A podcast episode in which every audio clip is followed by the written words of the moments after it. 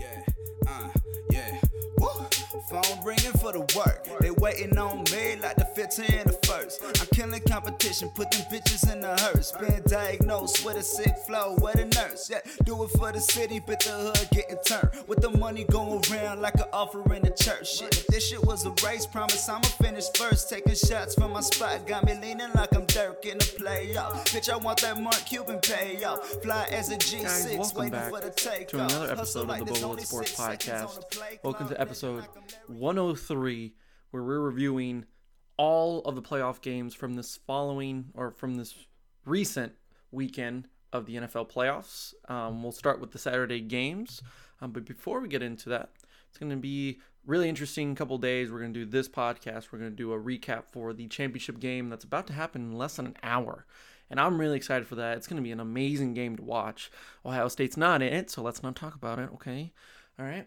Um, so we'll do a recap of that tomorrow, and then later on the week, we'll preview the championship games for the N F C and the A F C, which to me, I mean, uh, I think this is a set of games that will surprise a lot of people, and I might have a pick that a lot of people will not agree with. So um, now talking about the Saturday games, first up is going to be the Minnesota Vikings versus San Francisco forty-niners.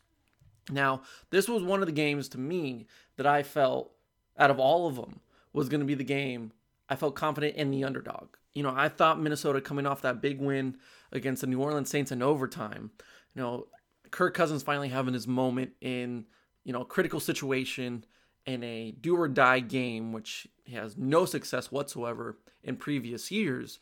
I thought this was the game going on the road. He could make something of it, and as long as they got Dalvin Cook going, this would only help out with the rest of the offense and their defense. Look, a lot of people underestimated their defense throughout the year, but they really showed up against Drew Brees and that offense last week. And, you know, I, I love the San Francisco forty-niners, but I, I think Jimmy G still has a lot of improvement to do and a lot of growth.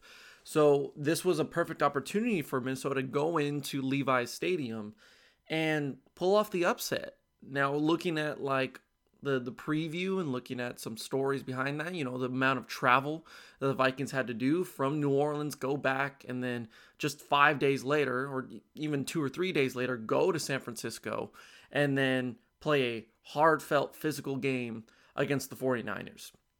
So this game itself was not close. Um, past that first quarter. It was seven seven after the first quarter, and that's when you really start to see the forty-niners settle down, their defense steps up, and you start to see those guys that came off their injury report, you know, Quan Alexander, Dee Ford, those guys, watching them play. You know, you, you don't get to see a lot of forty-niners game here in, in the local area, and plus, you know, I have to work most Sundays. You know, not getting to see many games of the forty-niners this year other than primetime games. It was phenomenal. I mean, I was surprised at how fast Dee Ford would come off that line and pressure Kirk Cousins. That offensive line for the Minnesota Vikings was nowhere to be found. Those edge rushers like Alexander, like Dee Ford, and, and Nick Bosa, dear God, did they have a day. You know, they just felt good. They felt on top of the world.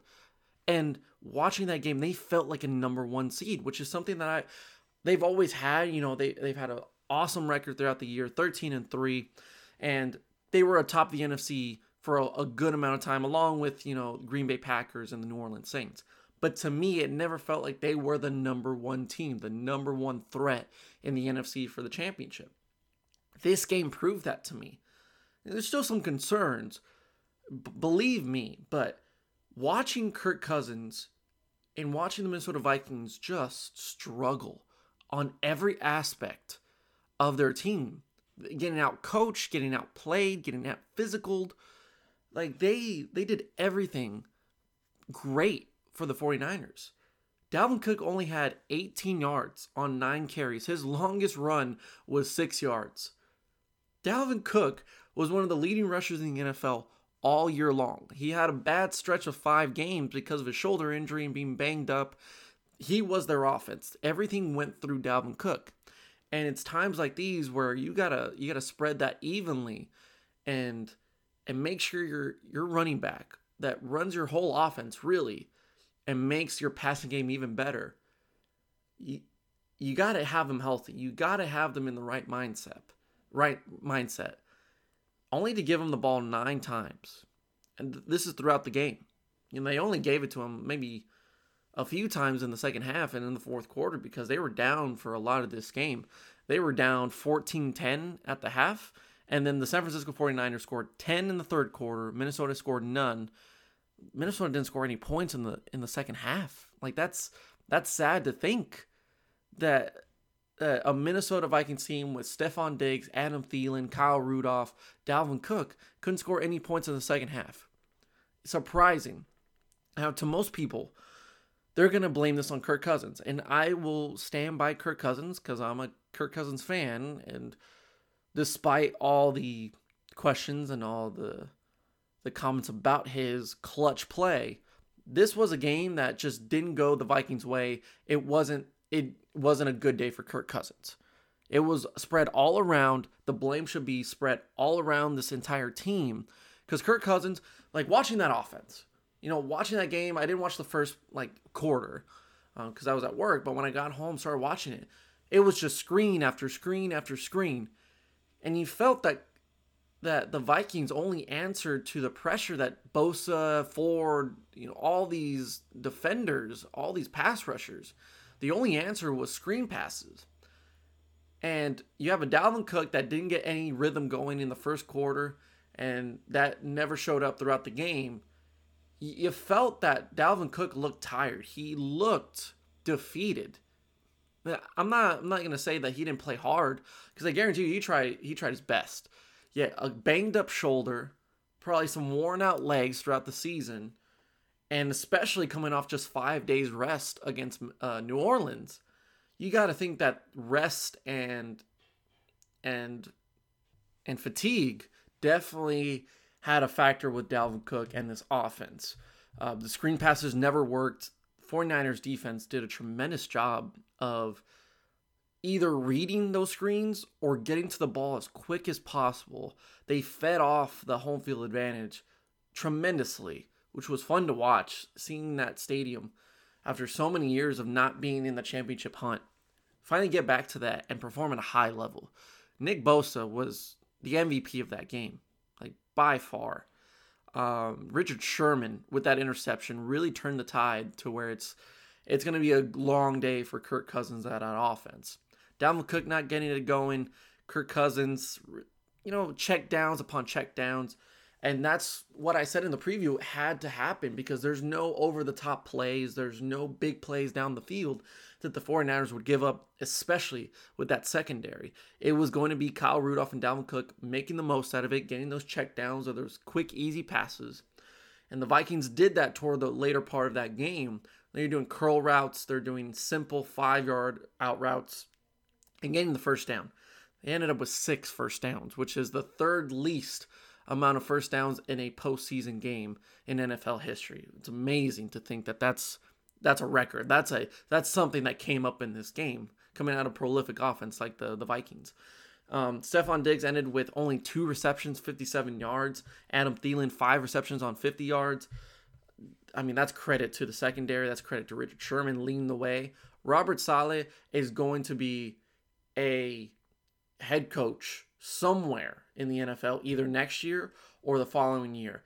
If you're looking, like if you're the Cleveland Browns, and I know they've had some speculation on, on who is going to be their next head coach, and I don't know if it's an official signing yet, you should look at at Saleh as as a head coach candidate. That dude doesn't have much experience, but when you hired Freddie Kitchens, who had no experience whatsoever, and that's an offensive-minded coach, and their offense played terrible. They have a tremendous defense. Hey, uh, I mean, talented defense. Robert could be a guy you can consider because of this type of performance. At home, you're off a bye week. You're feeling good. It was a little slow at the start. Yet that defense toward the end, dear God, was it fun to watch a really good defense come alive in San Francisco. You think back of like Patrick Willis and all those great linebackers along with a solid team at Candlestick uh, Park. And it, it's never been a defensive-minded team for the 49ers. But now it feels that way. When we look at their offense, Jimmy G didn't really have an outstanding day. He only threw the ball nineteen times, one hundred thirty-one yards, a touchdown, an interception, and he had a Q B R rating of seventy-four point seven. You know, pretty good, above average, nothing special. But what I mentioned in the preview was their running game. They used two running backs efficiently, one of the highest, you know, efficiencies percentage-wise in the N F L. They can use George Kittle. They can use so many different weapons just in the backfield. And and I talked about their three-man set of running backs, you know, Breda, Mostert, and Coleman. And it was a matter of who was going to have the big day. And Tevin Coleman was that man. twenty-two carries, one hundred five yards, two touchdowns. They totaled one hundred eighty-six yards between them three. Deebo Samuel had six yards. Jimmy G actually had four carries. Just, you know, Q B scrambles. He had no yards. Their receiving core, you know, George Kittle was at the bottom of the list, even though he's an all-pro tight end. Three receptions, sixteen yards. So this offense, other than the running game, didn't show out. They didn't have a outstanding day, just a high-octane uh, offense. It was their defense that fed off of, of great plays, big sacks, getting to the quarterback, and giving them f- great field position for their offense. You know, when we look at the sacks, the, the San Francisco 49ers had six, and the Vikings only had two. I guarantee if you look at the average field position or yard line field position that the San Francisco 49ers had against the Vikings, it's big. I mean, that's so much cushion that you give Jimmy G, and their third down efficiency was only five of twelve. I mean, that's, you know, if you have a short field and you get the job done on like first or second down with your running game, you think about this performance for the 49ers, it's an all-around great day. Their special teams got it done. Their defense showed up. This defense is going to lead them to a championship, really, in my opinion.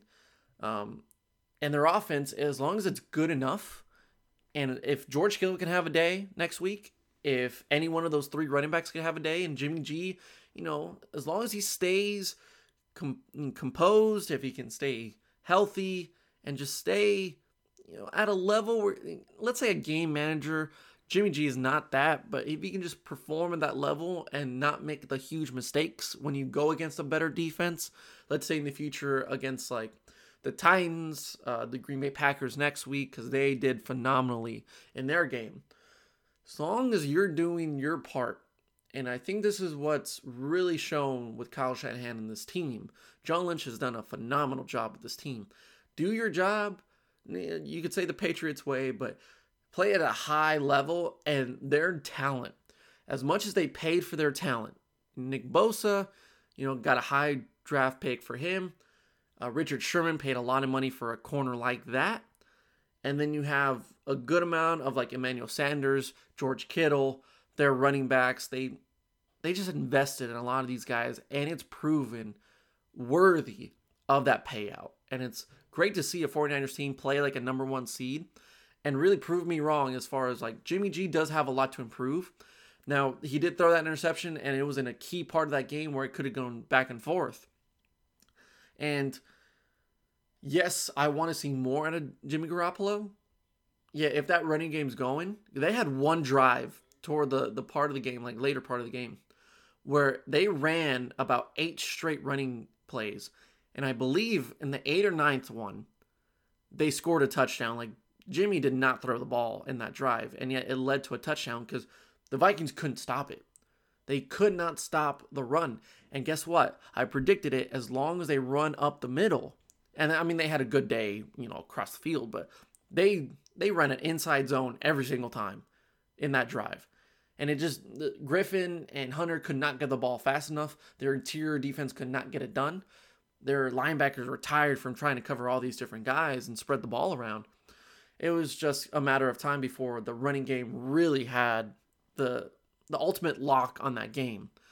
And twenty-seven to ten, it was not close at all, you know, in second quarter and then on. It, it's a good season for the Minnesota Vikings. They ended at ten and six, you know. let's see where it goes with Kirk Cousins. You know, he has, I think, one or two more years on his contract. I don't think he's the problem. Mike Zimmer might be on his way out, their offensive coordinator, who is going to probably get the job in Cleveland. I mean, what happens now with the Minnesota Vikings? You know, I felt like this was the year for them to be the dark horse, be the sleeper. The 49ers put that to bed, man. Like, great job for the 49ers. It it was an an impressive and an ex, expected performance out of them, if that makes any sense, to where if a number one seed's going to go out there after a bye week, look fresh, look clean, and look prepared, that's what Shanahan and this this team looked like. And it's they earned their spot in the N F C East. So in the primetime game on Saturday night, it was the Ravens against the Titans. Big trust. Big trust. Tennessee wins twenty-eight to twelve in their... You, uh, can we argue that this is the the bigger upset than the Patriots win? In my opinion, the Patriots win was more important than this one. Ravens were number one seed. They had the most prolific running game in the N F L. They have a top ten defense. Yet, going over that hump against a champion in the Patriots means more to me than than the Ravens win. I think if you if I think if you switched it, let's say they beat the Ravens first, you would have been like, I mean, they beat Lamar Jackson. That's actually pretty good. They only held them to twelve points. And then you go into Foxborough and you beat them the same way you would have beat them like they did last week. Yeah, I would say the Patriots win was more important because you beat the champion who got off the first round bye. But just because the Patriots were on the wild card, most people were like, oh, no, this is the year where they get dethroned. I still think that beating the Patriots was the whole reason why the Tennessee Titans beat the Baltimore Ravens. They're confident at that point. You know, uh, a top three defense, the best defense in the in the N F L throughout the season for the New England Patriots, and Derrick Henry runs for over one hundred fifty yards. That gives you such a, a morale boost of saying, well, if they can't beat us, Tom Brady's won six championships. That defense is marked down as one of the best in N F L history. And we're just an underdog. We we have a, a Miami Dolphins quarterback and an Alabama running back that no one really gave credit to. He's big, he's fast, and he's physical. But has he ever played to the ability like that most people hyped him up to be? You know, this guy was second on the depth chart for many years because of DeMarco Murray. And he just took over because Murray was hurt. So w- where was the credit due for Derrick Henry? You know, he had a great season, but... It's the Tennessee Titans. They they were one and four at some point in the season. That was before Tannehill, but it's Tannehill. You know, you don't give him a lot of credit either. So getting that win against the champions, getting the win on the road in Foxborough, that that's scary to think. And I know that John Harbaugh is a phenomenal coach, and he's been in this spot before. We said it. You know, I talked about it, saying how, like, you should trust John Harbaugh in everything that happens. Because this man has been to a championship game. He has been to a Super Bowl, and he's won that Super Bowl with Joe fucking Flacco. This man knows what he's doing. And he has a better team this year. H- however, the way that the Tennessee Titans came out, they flustered the Baltimore Ravens. Baltimore didn't have any points in the first quarter. And those first few drives... I mean, to go down fourteen nothing just like that in a matter of, let's say, twenty to twenty-five minutes in the game. Dude, you saw how easily the Baltimore Ravens were frustrated, especially Lamar Jackson. Have we ever seen a point other than the Cleveland Browns game earlier in the year when Nick Chubb had one hundred fifty yards and they gave up forty points, only scored fifteen? That was the last time that we saw Lamar Jackson and that offense struggle. They had Mark Andrews in the game. They had Mark Ingram in this game. There should have been no excuses. You can say they're banged up, but still, you have Lamar Jackson who's going to be the M V P this year. They have a defense that is going to go down as one of the best defenses in the league. You know, Earl Thomas, Marcus Peters, these guys improved this team so much. And they have a solid passing game. Or passing defense. They have an even better rushing defense. So this was a good matchup. It was just a matter of Tennessee can go out physical and get them quick. Hit them with that, that power shot early just so you, you get a lead early on, and it's too late for Baltimore to get it going. And I think that's exactly what they did. I mean, look, like time of possession, it actually favored the the Baltimore Ravens. But it was how the twenty-seven minutes that the Tennessee Titans had the ball, they scored quick fourteen nothing. And then Baltimore could not get in the end zone in that first quarter. They didn't find the end zone at all in this game. But it took them so long to at least get some points on the board. By that point, your crowd's not into it. And you already hit them with that power shot with, you know, um, Tannehill throwing some great passes, making some big plays. And then you just... You just solidified that win with the running game. thirty carries, one hundred ninety-five yards. Henry did not find the end zone, but he had that long run of sixty-six yards.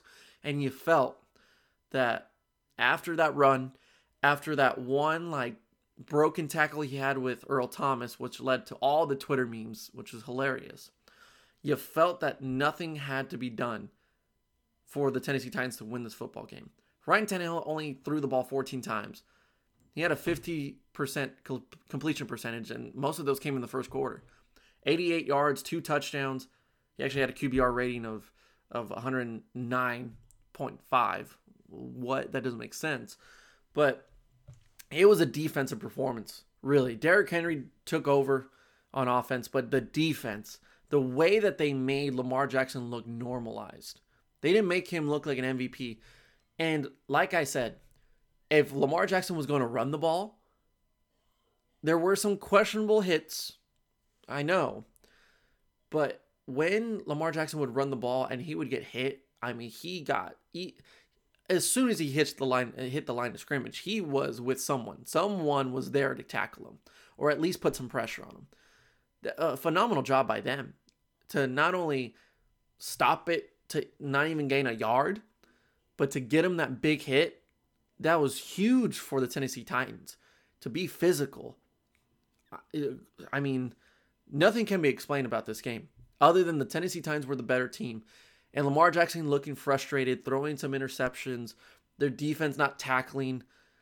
And Mark Ingram only had six carries for twenty-two yards. Marquise Brown had a good day, seven receptions, one hundred twenty-six yards. But no one found the end zone. Maybe if they wouldn't gotten a touchdown in the first half, I think it, it would have gone a different way. Yet, I mean, you saw Lamar Jackson threw for fifty-nine, fifty-nine times, and he had a lot of yards. The way that the Tennessee Titans had a chance to win this football game is to make Lamar Jackson throw a lot and to make him feel that defense when he did run the ball. And that's exactly what they did. They executed that perfectly. Mike Vrabel has somehow turned into the best coach in the N F L right now. And doesn't it feel that way? Like, he's working with with guys that are talented. By all means, they're talented. He's, he's got Tannehill. He's got Derrick Henry. He's got A J Brown, who's going to be the rookie of the year. Yet, when you look at everything around the league, you know, Andy Reid's working with the best quarterback in the N F L, Patrick Mahomes. He's working with one of the best wide receivers in the N F L, in Tyreek Hill, Travis Kelce, Tyrann Mathieu on defense. You know, so many good players, and he's a great coach. You know, he's going to make the most out of that. And then you look at other teams like the like the Packers, like the 49ers, who have talent across the board. Tennessee and Mike Vrabel is working with the least amount, and yet he's doing the most with that talent. twenty-eight to twelve, man. It was sad to watch that game. It really was, because you you wanted to see the Ravens ball out. You want to see that that confident team, you know, big trust and all, come out and, and have a solid performance. I you know I thought it was going to be a nice game, a fun game to watch, but at the end I thought Tennessee was just going to be come up like they would come up short because they just don't have the talent, and they proved everyone wrong. So now, like, we've downed them twice.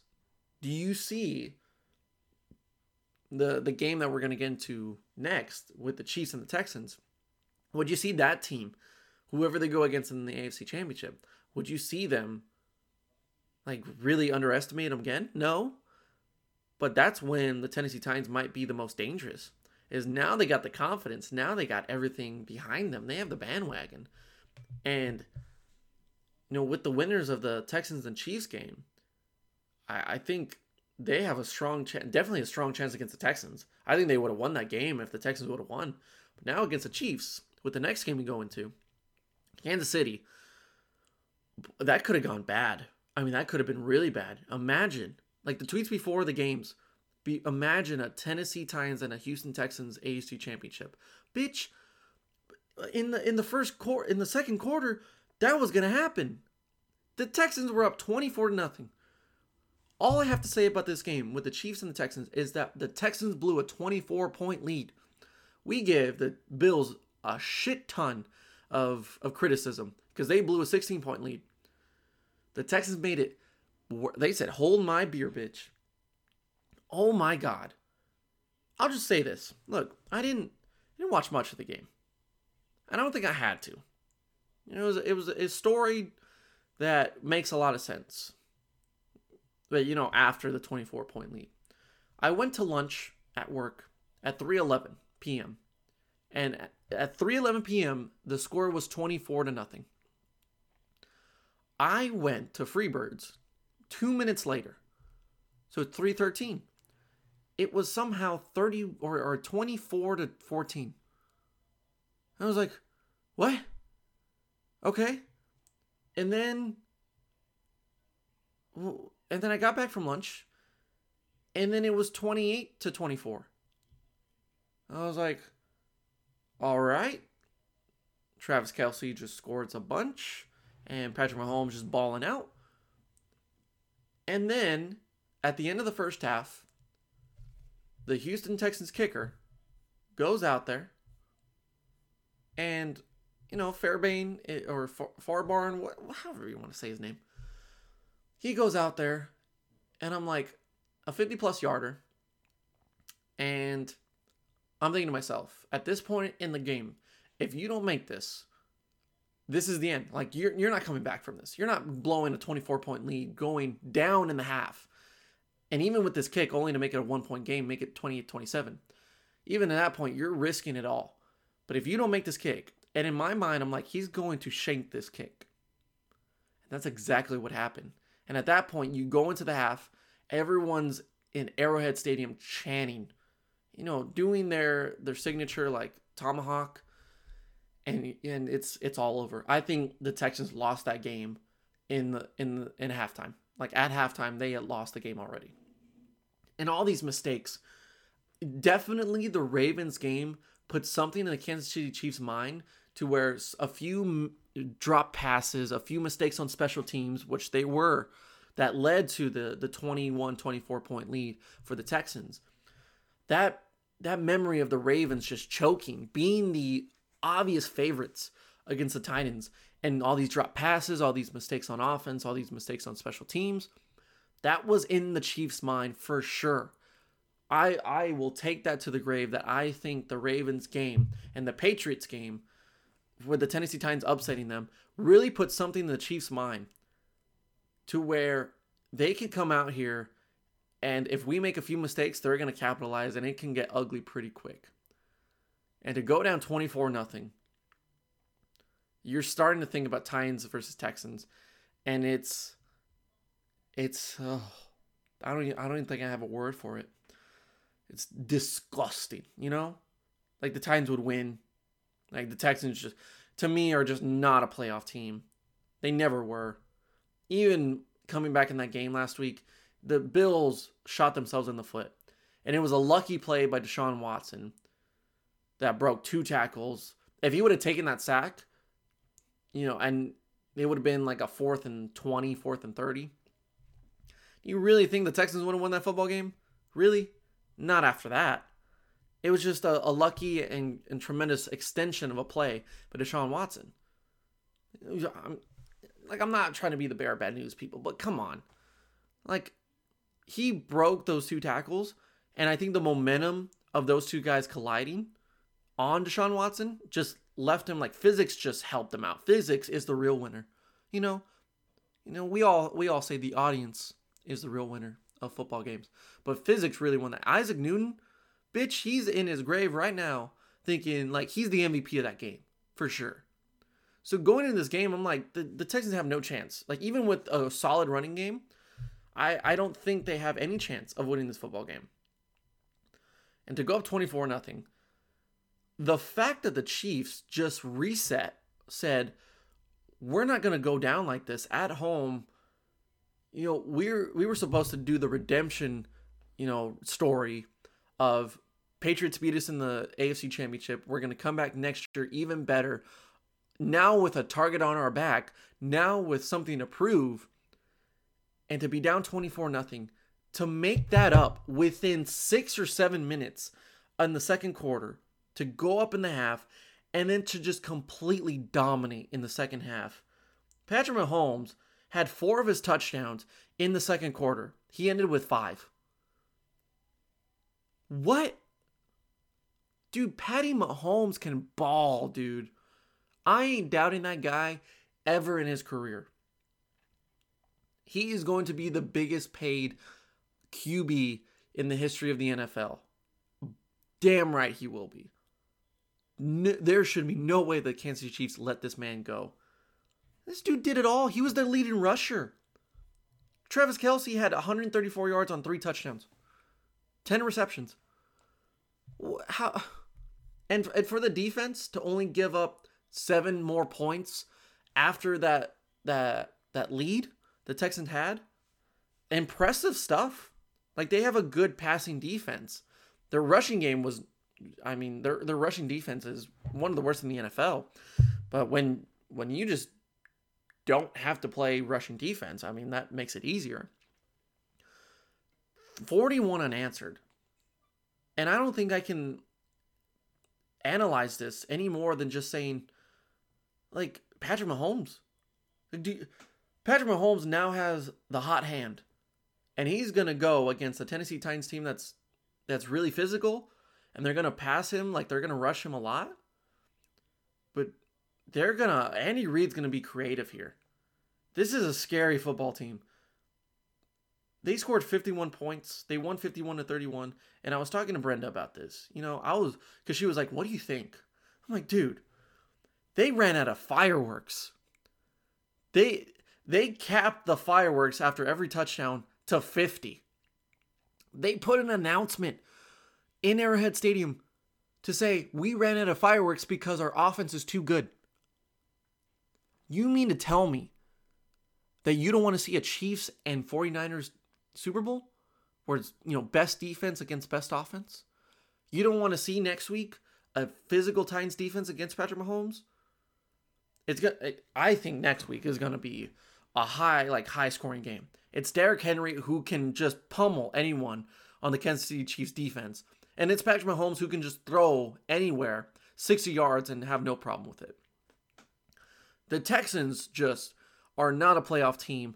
I think Deshaun Watson is a regular season quarterback at best. Bill O'Brien has now shown his ceiling at how far he can take this football team. I say you move on from Bill O'Brien.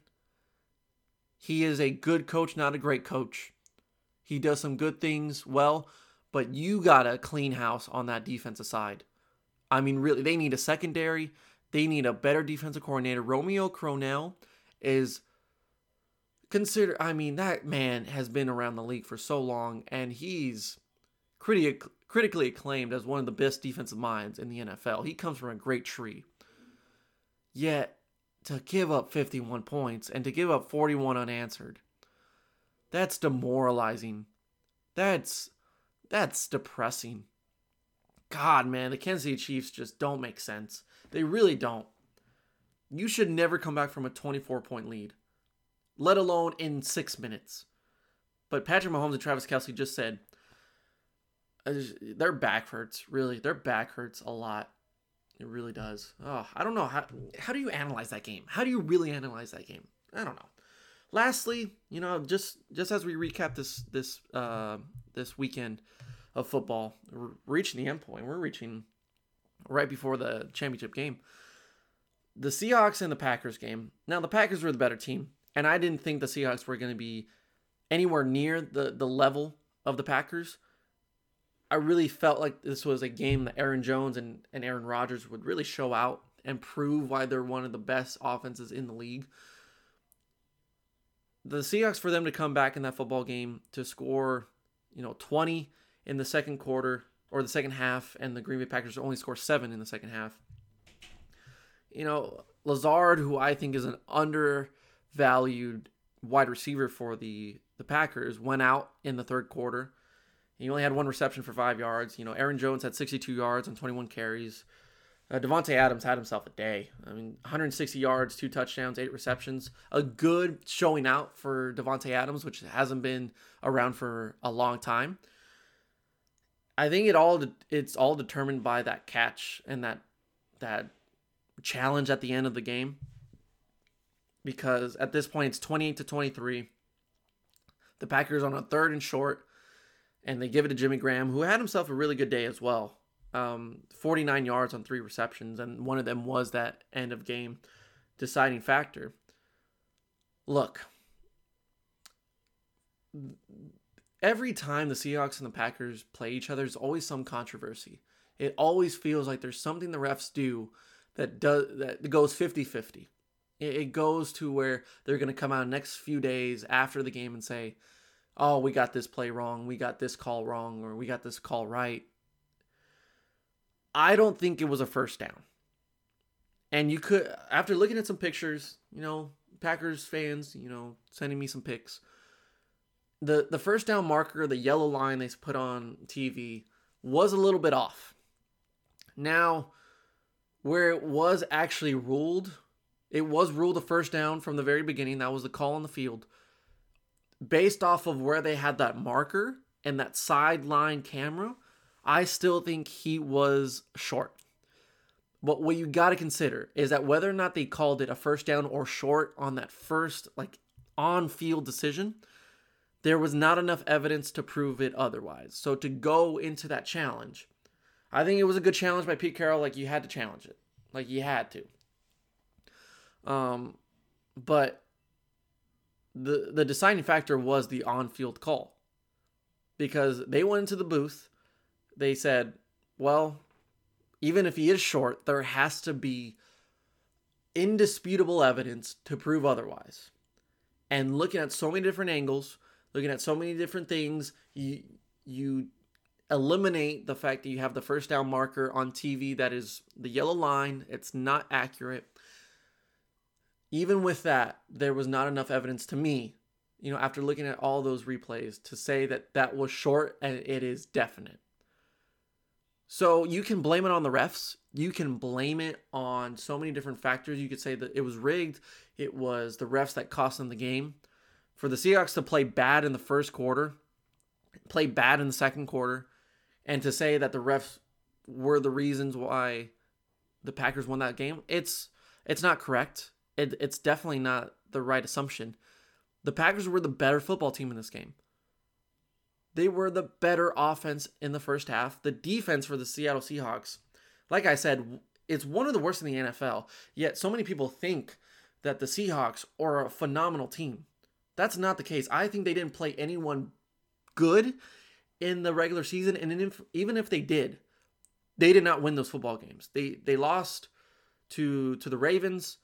They lost to some good teams, and when they did win a lot of football games, it was against bad football teams. They played really good, and they beat the 49ers once earlier in the season. I get that, but that's a divisional opponent. You're going to play harder in those games than you would against regular teams. But every time that you had to play a team that you may see in the playoffs, other than the 49ers, you didn't show up. You, you just you didn't you didn't prove to me that Russell Wilson is not the only thing good about this team. The things that they did throughout the season to improve this team, they had a banged-up offensive line, which they didn't fix. They brought in Marshawn Lynch, who only had twenty-six yards in this game. Russell Wilson was once again the only reason why they were stuck in this football game. He was their leading rusher. He was good enough on the passing game. D K Metcalf, I mean, he had a good game. Tyler Lockett had a good game, had a solid game. But it was all Russell Wilson, and you can't allow your quarterback to be the only reason why you're winning football games. Good job by them to actually come back in this game and have a chance. Yet for Pete Carroll to not get this team ready earlier on in this game. They only scored three points in the first quarter or in the first half. That's that's not a playoff team. Like, the Kansas City Chiefs scored twenty-four and a quarter after, after having one of the worst quarters in a long time since the Andy Reid era. The Green Bay Packers scored twenty-one in the first half. And then they just had to haul down from there. Get the running game going. Pat, or Aaron Jones, Aaron Rodgers, just do what you have to do to get the first downs, to just, just cruise this by, and our defense will take care of the rest. Good job by the defense to actually like hold up toward the end, to not give up more points. But yeah, like, you can blame it on the refs, people, but I think it was the right call in the sense that the call on the field was wrong, and they're going to stick to the wrong call. If that was called short in the beginning, and then they would have looked at the replay and said, oh, I mean, like, that first down marker was was was somewhat off, and then they looked at the actual first down marker, there's still not enough evidence to prove that otherwise. So either way, it's a lose-lose for the refs, but I think the better team won. And for those people that think that even with that first down or even with the short call, you're thinking about the Seahawks that had no timeouts at that point. There would they would have gotten the ball with less than a minute to go, and he would have been like, but it's Russell Wilson. No, no. Because it's so much. I know you want to give him a chance, but even if they did get the call, that is a small chance that the Seahawks would have gotten the ball back, drove down the field, and have to get a touchdown in order to win that game. I don't think it happens with less than a minute to go on the road. So, yes, you can keep complaining, but this is what it is. Like, bad calls are going to happen in the N F L. They're going to happen. But at least the refs who called it short or called it a first down the first time, they stuck to the rule of saying, look, we need solid evidence to prove it. And they didn't have solid evidence. Put yourself in that situation. Put yourself in the mindset of a referee in a divisional round playoff game between two teams that you've had some controversy before, and you're going to piss off a lot of people, or you're going to make a lot of people happy. If you put yourself in the in their shoes, I guarantee you, you probably wouldn't, wouldn't make that call either. You probably wouldn't have said it's overruled or overturned because you're not in their shoes. There's so much pressure in on them. It's so easy to look at it from home and, and see the replays when they probably don't have the same looks as we do. Do I think it's it's it's broken, and do I think it's it's needed for change for how bad these refs are? Of course, but you gotta you gotta think of it. It's just it's a tough tough league, a tough job to do. It's the same thing as the calls last year against the the Rams and the Saints. Is that yes? That pass interference call was so oblivious and so apparent. There were so many other things, though, that the Saints could have done to get into that football game, to win that football game, or to bounce back. It's not just that call. It shouldn't just be based on one call. And that's what everyone is thinking this is, is that it's based on one call, and that's the reason why the Seahawks lost this game. It should be based on they scored only three points in the first half, and they were down too much too early and too late to come back in that game. So that's it. So now we got we got Titans and Chiefs in the A F C. We got 49ers and Packers in that rematch from earlier in the regular season. And I think the Packers have a lot to prove in this game to really redeem themselves. And it should be a fun matchup to watch against the Titans and the Chiefs. So we'll come back later on next or this following week um, to re- preview that. And then we'll come back tomorrow to uh, review the championship game between L S U and Clemson. Thank you for listening to the Bubble Up Sports Podcast. I hope you enjoyed this, and we'll see you next time on the podcast.